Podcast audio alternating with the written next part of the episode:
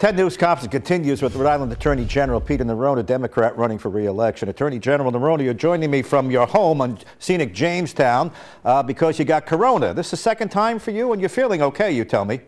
First time. My wife had it a couple years ago. Uh, first time for me. Yeah, I'm feeling okay. That's right. I remember your wife had it, but you're feeling okay? You're good?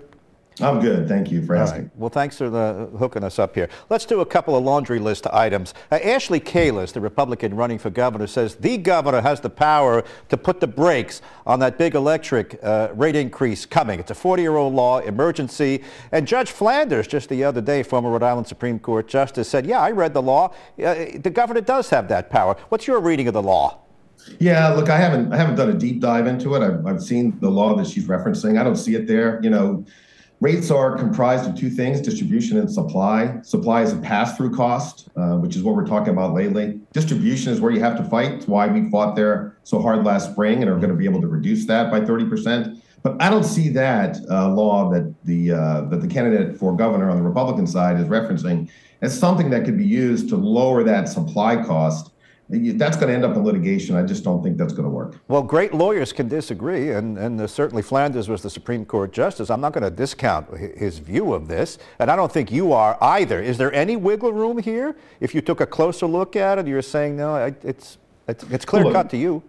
Well, look, I haven't done a deep dive into it. Neither has our team. You know, so I, I don't want to say definitively that Judge, Justice Flanders is wrong. But okay. when I look at that law and I followed it since it came up, I know where the fight is because we're the ones who've been fighting it. We started fighting it last spring. Nobody else was. We were the ones who took the DPUC to court. So I feel like my team really knows where the options are. We've really fought on that distribution side, and again, have made some real real progress here for Rhode Islanders. I, I, don't see this as a as a real opportunity. But of course, for me, nothing's off the table. Anything that we can do to fight for Rhode Islanders is something that I'm willing to consider. That's just that I know the governor said, "Oh, that's Judge Flanders. He, you know, he ran for Senate as a Republican. This is all politics." So square the two for me. It may not just be all politics. There may be some politics. You want to just square that for me, so I uh, we'll move on.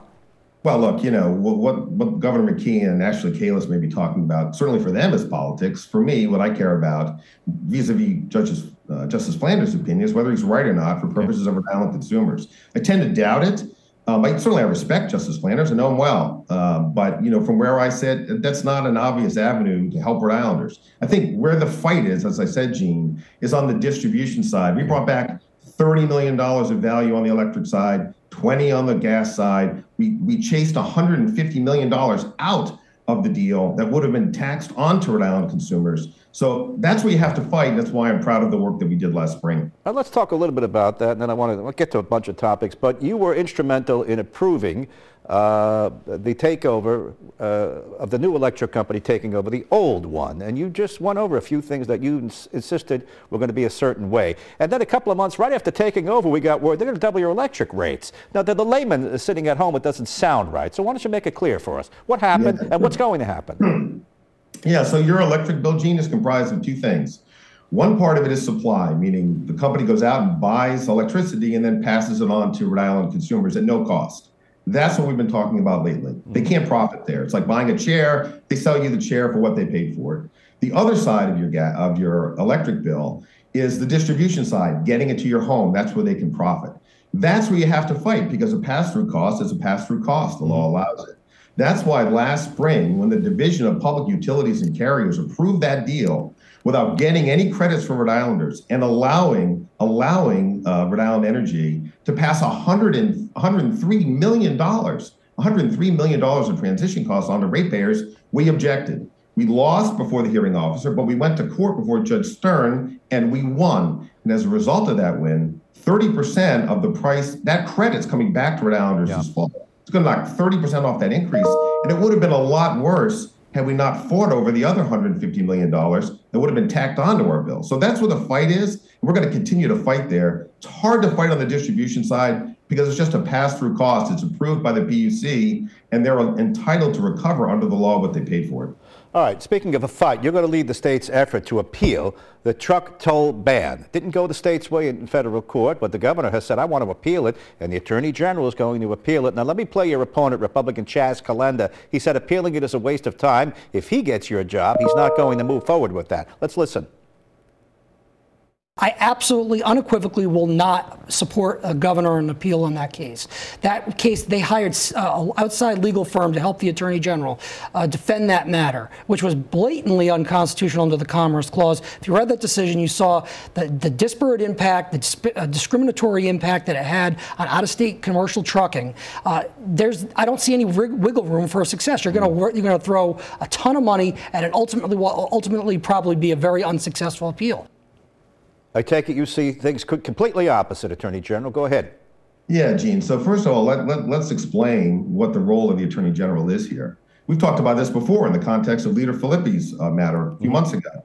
My job is to defend the state. Any Attorney General's job to defend the state. By law, we shall defend the state when the state is sued. And so the state here, the governor, is my client. So my job is to advise the governor on what I think the prospects are of litigative success, and I've done that. Now, it's the governor's uh, decision at that point whether the policy is important enough, in his view, to the state to pursue it, given what I've analyzed the odds of success on the merits to be. And look, I can't share with you what I told him, but I'll tell you this. You know, I've known Judge Smith a long time. My last trial as an assistant U.S. attorney was in front of him. I really respect him. That doesn't mean he's right all the time. There's certainly arguments here that the state can make on appeal that have a prospect of success. The real question is whether the General Assembly and the governor, mainly the governor, mm-hmm. believe that this is a policy worth pursuing. If it is, it's my job under the law to defend them. Any attorney general should know that. So I'm doing my job here. All right. So you, but you think you have a shot of winning this? You, or you would have, you would have told them straight out it's a waste of time. You say we might have a shot. Yeah. Sure. I mean, it's my job to give him advice. I mean, you know, he, you know he, I suppose I could tell him it's a waste of time. He can reject and do it anyway. But I, I don't want to get into those conversations. I'm not suggesting that. If you look over the decision, and I've read it, our team has read it really accomplished lawyers in the office have taken a look at it. You know, if you look at Judge Smith's decision, he acknowledges that the dormant commerce clause is in a state of flux with the U.S. Supreme Court.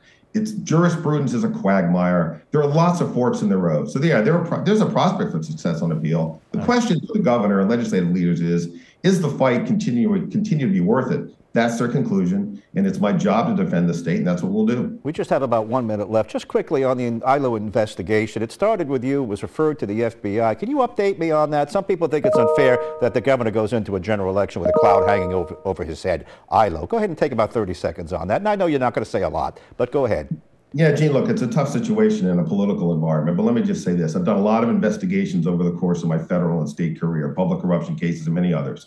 The bottom line is this is that we have a job to do and no one should make any conclusions, draw any conclusions until the job is done. It's unfortunate that it's become a political thing. It's not the first time. But again, the governor, like anybody else, is entitled to the presumption that he did nothing wrong until someone decides or concludes otherwise. That hasn't happened here. And that's really where it should be left at this point, in Attorney, my view. Attorney General, you want another shot, another term. Uh, your opponents say you had some complaints about customer service. I assume you refute all of that. I'll have you on the radio to flesh it up or flesh it out.